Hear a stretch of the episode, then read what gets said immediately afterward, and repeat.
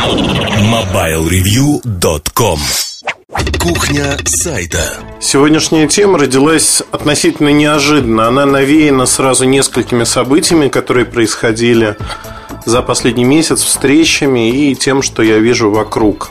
Скажем так, сложились звезды.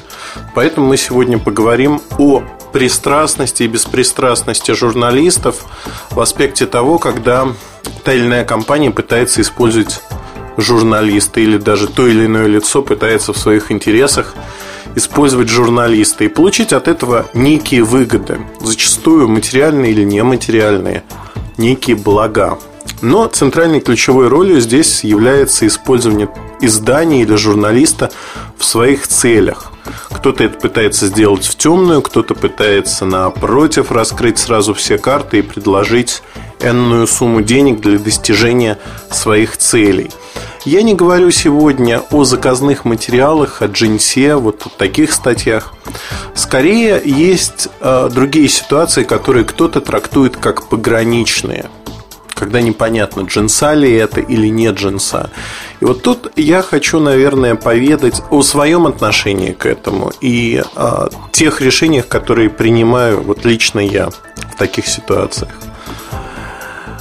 И, естественно, это относится и к нашей редакции, потому что максимально прозрачно внутри редакции мы никогда не рекламируем ничего. Просто вот по велению, как говорится, души. Если компания приходит и говорит, нам надо отрекламироваться, для этого есть стандартные инструменты. Реклама, спецпроекты. Если продукт нам нравится или услуга, мы просто так безвозмездно пишем об этом вне зависимости от отношений. Если продукт не нравится, то ровно так же пишем, что не нравится. Не так давно у меня было э, вот подряд, что называется, две встречи с разными операторами. И э, одна из встреч началась очень забавно, по-другому и не скажешь. А, позвонил человек, с которым я хорошо знаком, и говорит, Эльдар, приезжай к нам или придумай до понедельника, условно говоря, проект, который мы будем делать вместе. Мы очень хотим с тобой сделать проект. Знаете, а, вот это выглядит как некая вот такая покупка, потому что я еще до этого, буквально за неделю до этого, говорил нелестные слова в адрес оператора и не собирался менять и не меняю, в общем-то, своего мнения о некоторых аспектах. При этом вот сейчас, наверное, это прозвучит как «А, его купили», но тем не менее. При этом есть и положительные моменты у этого оператора. А, мы встретились, причем встреча была а, на тему знакомства, наверное, с некоторыми людьми. Познакомились, обсудили, и во время разговора вылезла, в общем-то, достаточно банальная штука – что желание работать, которое было озвучено так, ну, ты придумай что-нибудь там, а дальше мы уже заплатим деньги, оно вылилось действительно в интересный проект, в котором не восхваляется оператор, в котором э, дается воля нам креативить и создавать контент. То есть со всех сторон, как ни посмотри, мы в выигрыше. Мы делаем некий проект, мы при этом разрабатываем его, зная свою аудиторию, то есть вас в том числе. И мы откровенно говорим, что это проект промо. Мы не маскируемся и не говорим, что мы пытаемся сделать что-то подпольно. С открытым забралом. Все максимально ясно, максимально открыто. И мне импонирует такой подход. Я всегда говорил о том, что репутация, она создается годами. Потерять ее можно в единый миг. Как только вы запускаете проект, который является рекламой, но при этом говорите, что нет, это честно мы от и до сделали, ну, надо думать, что вы делаете и как чтобы не возникало вот таких мыслей. Эти мысли возникают так или иначе у аудитории всегда, вне зависимости от того, что вы делаете. Но а, бывают вещи, когда проекты ну, предельно откровенно рекламные, вот предельно откровенно. Зачастую это раздача первых мест в номинациях тех, тех или иных да, конкурсах. Зачастую это сглаживание острых углов, когда а, фактически рекламная статья выдается за материал редакционный. Вот это все бывает. Вопрос в том, что это нельзя допускать. Вот ни под каким соусом, если вы хотите действительно быть в журналистике надолго, если не сказать навсегда. Так вот, а, после этой встречи у нас вырисовался проект, который а, обычный спецпроект с рекламой, баннерами, интересными конкурсами, надеюсь, что для наших читателей. То есть, казалось бы, все выигрывают. Теперь давайте я расскажу о второй встрече с другим оператором, с которым у меня хорошие достаточно отношения. Там встреча состояла из нескольких вопросов. И один из вопросов а, такая большая, дорогая тема, что называется. Оператор хотел показать, а, что его услуга там, лучше, чем услуга трех-четырех конкурентов.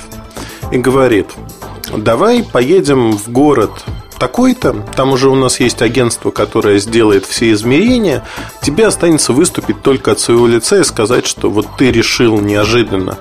Ну, вот представляете, а, рано утром просыпается Муртазин Ильдар, главный редактор Mobile Review, и говорит, а почему бы нам не поехать в Уссурийск и не замерить, как там работает такая-то услуга четырех операторов?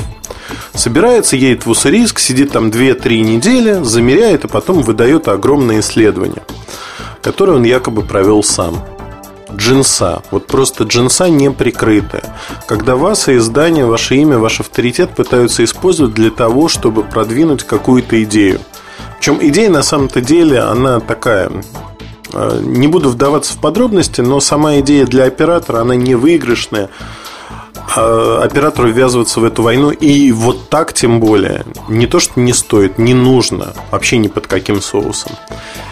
И когда я это все услышал, я объяснил нашу позицию, мою позицию, что нам это не интересно.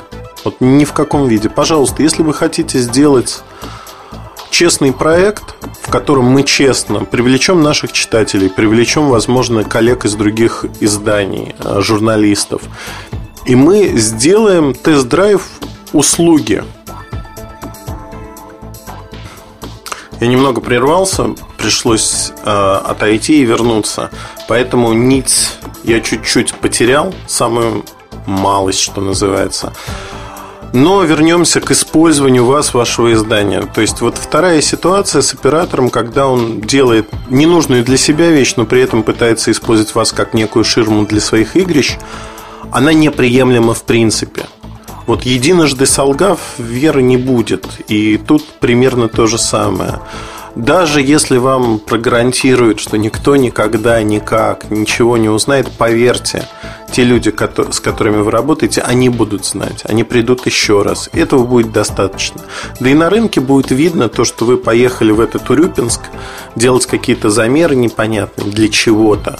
А потом выяснится, что вот эта услуга лучше всего работает именно в Урюпинске и именно у этого оператора. Одним словом, ну, совершенно вещь ненужная. С определенного момента, когда у журналиста появляется авторитет, вот такие попытки его использовать, они а, происходят достаточно часто. У меня в год бывает встреч 5-6 шедевральных, когда люди считают, что вот доби, добившись а, некого статуса в этой области, я сохранил, а, как сказать, юношескую восторженность, а, отсутствие цинизма и на веру принимаю все слова, которые они говорят. Как правило, эти встречи протекают очень одинаково. Люди честно смотрят в глаза, улыбаются и говорят, вы знаете, наш продукт, услуга, неважно, самый лучший – вы просто должны, вам, вы заинтересованы в том, чтобы донести это сакральное знание до своих читателей. Желательно еще, чтобы вы прокомментировали это ведомостям, коммерсанту, РБКД или и другим деловым изданиям, что вы считаете, что наш продукт, он гениален, как минимум. Ну, а, мне бывает забавно потратить какую-то частичку своей жизни на вот такие разговоры, встречи. Это действительно веселит. Особенно веселит наивность людей, которые считают себя очень хитрыми, очень знающими, но при этом а, выплывая из своего маленького прудика в океан, они не понимают, что вокруг рыбешки-то давно побольше, поострее зубки, и я не про себя сейчас говорю, и бизнес, в общем-то, построен очень жестко. тем более в России. Поэтому вот такие люди, они, ну, меня удивляют даже порой, как они сохранили свою наивность, в свою очередь. Едем дальше. А, попытка использовать авторитет журналиста, издания, она зачастую ну, вот, происходит даже на ровном месте. Однажды, я уже рассказывал об этом в подкасте, но повторюсь, рассказывал давно. Однажды мой хороший друг позвонил и попросил меня встретиться с некими учеными, которые разработали средства защиты от излучения мобильного телефона – он сказал так, а, ты знаешь, ты можешь встречаться, можешь не встречаться. Просто мне предложили долю в бизнесе, и мне интересно понять, насколько это вообще работает, насколько это выгодно. И послушай, как они общаются, как они презентуют эту услугу. Мне стало интересно, помимо вот этой просьбы, а, мне стало просто интересно, а что за такая защита разработана. Я поехал встречаться на Ленинском проспекте в здании Академии наук, лаборатория, люди в белых халатах, доктора наук. И вы знаете, ощущение у меня было после этой встречи ужасающее, потому что в первые 15 минут мне начали рассказывать о том, как вредно пользоваться мобильным телефоном. Я сказал, да, наверное, я не знаю, у меня нет никаких результатов опытов, но возможно – Люди тут же мне показали лабораторные тетради, в которых было заком... законспектированы все их опыты, эксперименты, как они убивали яйца, эмбрионы э, и прочие вещи, просто оставляя рядом телефон и звоня на него. Вот такие страшилки, которые, особенно в этой атмосфере, белые халаты, лаборатория – если бы я не был в лаборатории, наверное, навивало бы. Но я стал присматриваться, и, в общем-то, э, все эти эксперименты, они были, мягко говоря, рассчитаны на обывателя. Знаете, вот есть серьезные деловые издания, ведомости, коммерсант, а есть газета «Жизнь». Вот также есть серьезные ученые, а есть э, псевдоученые, которые занимаются псевдонаукой некой. Вот академик Петрик, который очищает воду на 55 миллиардов рублей, полученных от Единой России, но фактически полученные с наших налогов. Я не могу назвать его ученым, да и многие люди из Академии наук тоже встали грудью на то, чтобы он не осваивал эти бюджетные деньги, потому что это полная профанация. Тут ровно то же самое. Люди фактически осознали, что есть жилка, есть тема. И тема эта называется боязнь людей перед технологией, боязнь людей перед мобильными телефонами. Я хочу сразу оговориться, что я допускаю, что мобильные телефоны вредны. Но на сегодняшний день это не доказано никем. Не доказано по многим причинам. И основная причина того, что это не доказано, не в том, что кто-то что-то скрывает, не в том, что производители не хотят делать эти исследования – а в том, что технологии меняются фактически за десятилетия. И та методика исследования, которая существует а, в медицинской области, отрасли, она не приспособлена к таким быстрым изменениям технологии. Методик не существует. Испытания невозможно провести. Да они и не нужны, потому что результаты испытаний, которые будут получены, они будут применимы только через 20, 30, 40 лет, когда сама технология уже не будет существовать порядка 22 десятков лет. Представляете? Вот историческая ценность, когда можно будет сказать там, а вот эта технология была вредна или была не вредна. Поэтому я призываю к тому, что изучать эти вопросы нужно, но эксплуатировать их вот а, всецело таким образом, беспринципным, наверное, нельзя. Я об этом сказал что, ребят, покажите мне а, результаты исследований, которые убедят меня в том, что это вредно. И от чего защищает А. Производили эти проходимцы наклейки от излучения. Это, дай бог памяти, 97 год был. Была еще компания Техмаркет, которая продавала эти наклейки. На самом деле наклейки продаются даже сегодня, но уже не так широко. Так вот, если говорить о том, что происходило и как это происходило, Я могу сказать простую штуку, что на сегодняшний момент, на сегодняшний день нет ни одного средства для защиты от излучения телефона. По одной простой причине, что свойство телефона излучать радиоволны, электромагнитное излучение, иначе он не работает. Вот уберите излучение, поместите его в свинцовую металлическую коробку, в сейф. Он не будет работать. Все. И что сказать? Ну, проще отказаться человеку от использования телефона. Вот совсем. Не использовать его. Это намного проще и действеннее. Осознанный отказ от технологии. Я не буду говорить о том, что базовые станции стоят практически на каждом углу, на каждом здании, и мощность излучения этих базовых станций больше, чем у мобильного телефона. Но они считаются безопасными. И по нормам их даже можно на жилых зданиях монтировать. Но ну, там есть определенные расстояния. То есть, в любом случае, вот эти псевдоученые, когда они начали рассказывать мне эти истории, они не вызвали у меня доверия. И потом презентационные их возможности были крайне невелики на тот момент. Они начали злиться, когда я выразил недоверие. Они начали кричать о тонких материях.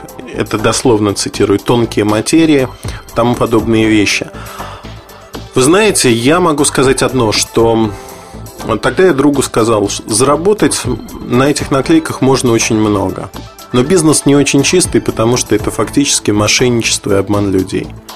Там нет никаких кристаллических структур высшего порядка, которые защищают от излучения. Там фактически нет излучения, от которого они защищают. Там защита была от тонкой материи. Я издевался, узнавал, а почему сразу не от антиматерии, не от пришельцев из другого мира или чего-то подобного. Не знаю, ответа я тогда не получил. На сегодняшний день то, что я вижу, эту тему опять пытаются достать из-под сукна и снова а, воспитать вот эти фобии. Воспитать фобии, чтобы люди боялись, а дальше появится некий продукт, который спасет вас от этого вредного излучения телефона – Будет это наклейка или какой-то сертификат, или какой-то порошок, которым надо посыпать телефон, неважно. Выполненный, конечно же, по нанотехнологиям. Важно то, что пытаются воспитать страх, воспитать фобию. Дальше на волне этой фобии продавать некий продукт. Это неправильно, в корне неправильно, когда журналист или издание начинает поддерживать эти фобии. При этом э, я прочитал комментарий на одном из ресурсов от главного редактора одного небольшого сайтика, в котором он признается, что совершенно ничего не понимает в этих вопросах. И ну, вообще в вопросах связи. Тут комментарии, они доставляют просто удовольствие такое, что ну, я не знаю, как комментировать. То есть человек воспитывает фобию. Воспитывает фобию осознанную. Он участвует в этой игре. У него нет авторитета, у него нет влияния, но он принял сторону проходимцев для того, чтобы участвовать в игре. В игре, которая, возможно, принесет ему дивиденды в виде того, а, вот видите, я говорил, это вредно вот такой-то институт говорит, это вредно, и появился даже продукт, который защищает нанотрубки на оптиковолокне. Я не знаю, что это будет. Но факт заключается в том, что что-то попытаются втюхать запуганному народонаселению. Это жутко неправильно. Жутко неправильно, когда журналист начинает играть в эти игрища. Вот меня это возмущает до глубины души, потому что я никогда себе не позволял использовать то влияние на аудиторию, на рынок, который я имею для достижения каких-то таких целей. Не, никогда не было. В качестве санитара леса, да, выступал. Это было. Но это отдельная тема для разговора, и она не совсем примыкает к этой. Но вот чтобы использовали тебя, твой ресурс, проходимцы – вот другого слова нет. Для того, чтобы втюхивать какие-то идеи, получать бюджетирование, гранты, еще что-то, но это ерунда. Другой пример ГЛОНАСС, который поддерживает на государственном уровне. Вот с первых дней ГЛОНАССа у меня была очень четкая позиция, что это проходимцы. Но проходимцы какие? С государственной поддержкой. Не потому, что они проходимцы, вот как проходимцы. Они делают, в принципе, хорошее дело, но делают его неправильно. И в том аспекте, как его делают, оно получиться не может. Вот я говорил об этом год. А большинство изданий этот год писало победные реляции. Продано 500 устройств сети ИОН за первый час. Ничего, что в сети ИОН их даже не видели в глаза, их не продавали. Опытная партия, ее не было, это миф. Когда я об этом сказал, мне э, мягко намекнули, что я ошибаюсь, потому что они были проданы, есть фотографии, есть счастливые покупатели и так далее и тому подобное. Вот миф. У нас на глазах в нашей стране сегодня э, можно творить все, что угодно, создавать мифы, и при этом настолько нагло, настолько беспринципно. Вот авария на Ленинском проспекте, когда вице-президент Лукойла въехал в легковушку на встречке. Знаете, ну, мне кажется, то, что демонтировали вокруг камеры после этого, по каким-то причинам, но это уже настолько большая наглость. Я не хочу оценивать, насколько это было правильно или неправильно, но на наших глазах это происходит, мы это позволяем. История с компанией Daimler, а, Mercedes-Benz. Компания официально признала в Штатах, в США, в суде и привела список госучреждений, кому она платила в России с 2000 по 2005 год взятки. 5,2 миллиона евро ушло на взятки у компании. Это абсолютно официально. До этого была компания Siemens, которая также в коррупционном скандале в Германии погрязла. И когда на суде они тоже сказали, в России мы давали тем-то, тем-то и тем-то, тем-то взятки. Кто-нибудь сел? Нет, никто не сел. И ровно то же самое пытаются сделать. Ну, вот возьмем академика Петрика. Хотя академик, меня вот язык не поворачивается называть его. Вот очистка воды. Академия наук встала на дыбы. Комитет по лженауке там просто уперся рогом, после чего его вот на государственном уровне с подачи Грызлова, видимо, захотели расформировать. Я не знаю, расформировали или нет. Меня это бесит. Я живу в этой стране, я не хочу, чтобы на моих глазах это происходило.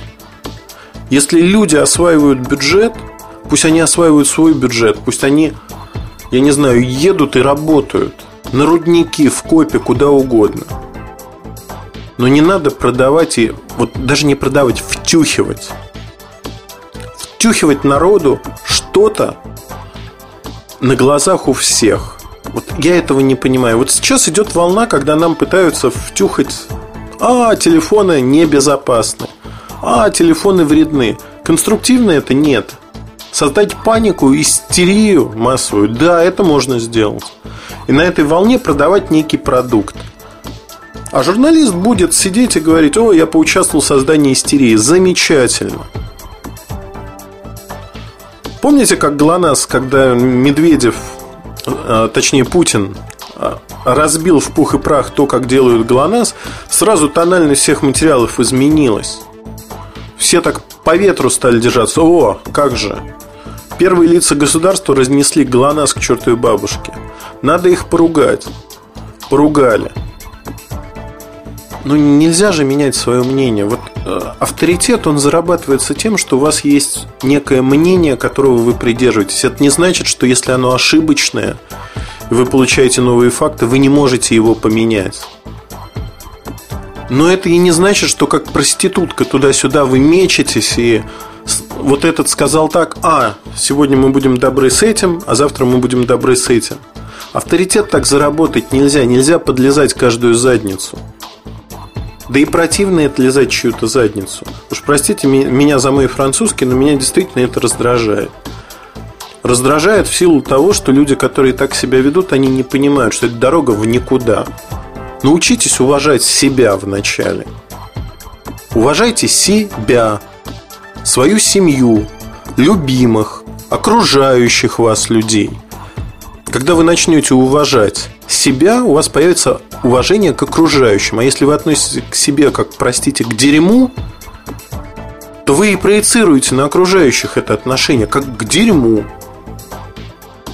И получается очень просто, что мы позволяем обращаться с нами, вот Петрику, неважно кому, мы позволяем обращаться с собой вот именно так, и мы заслуживаем этого обращения.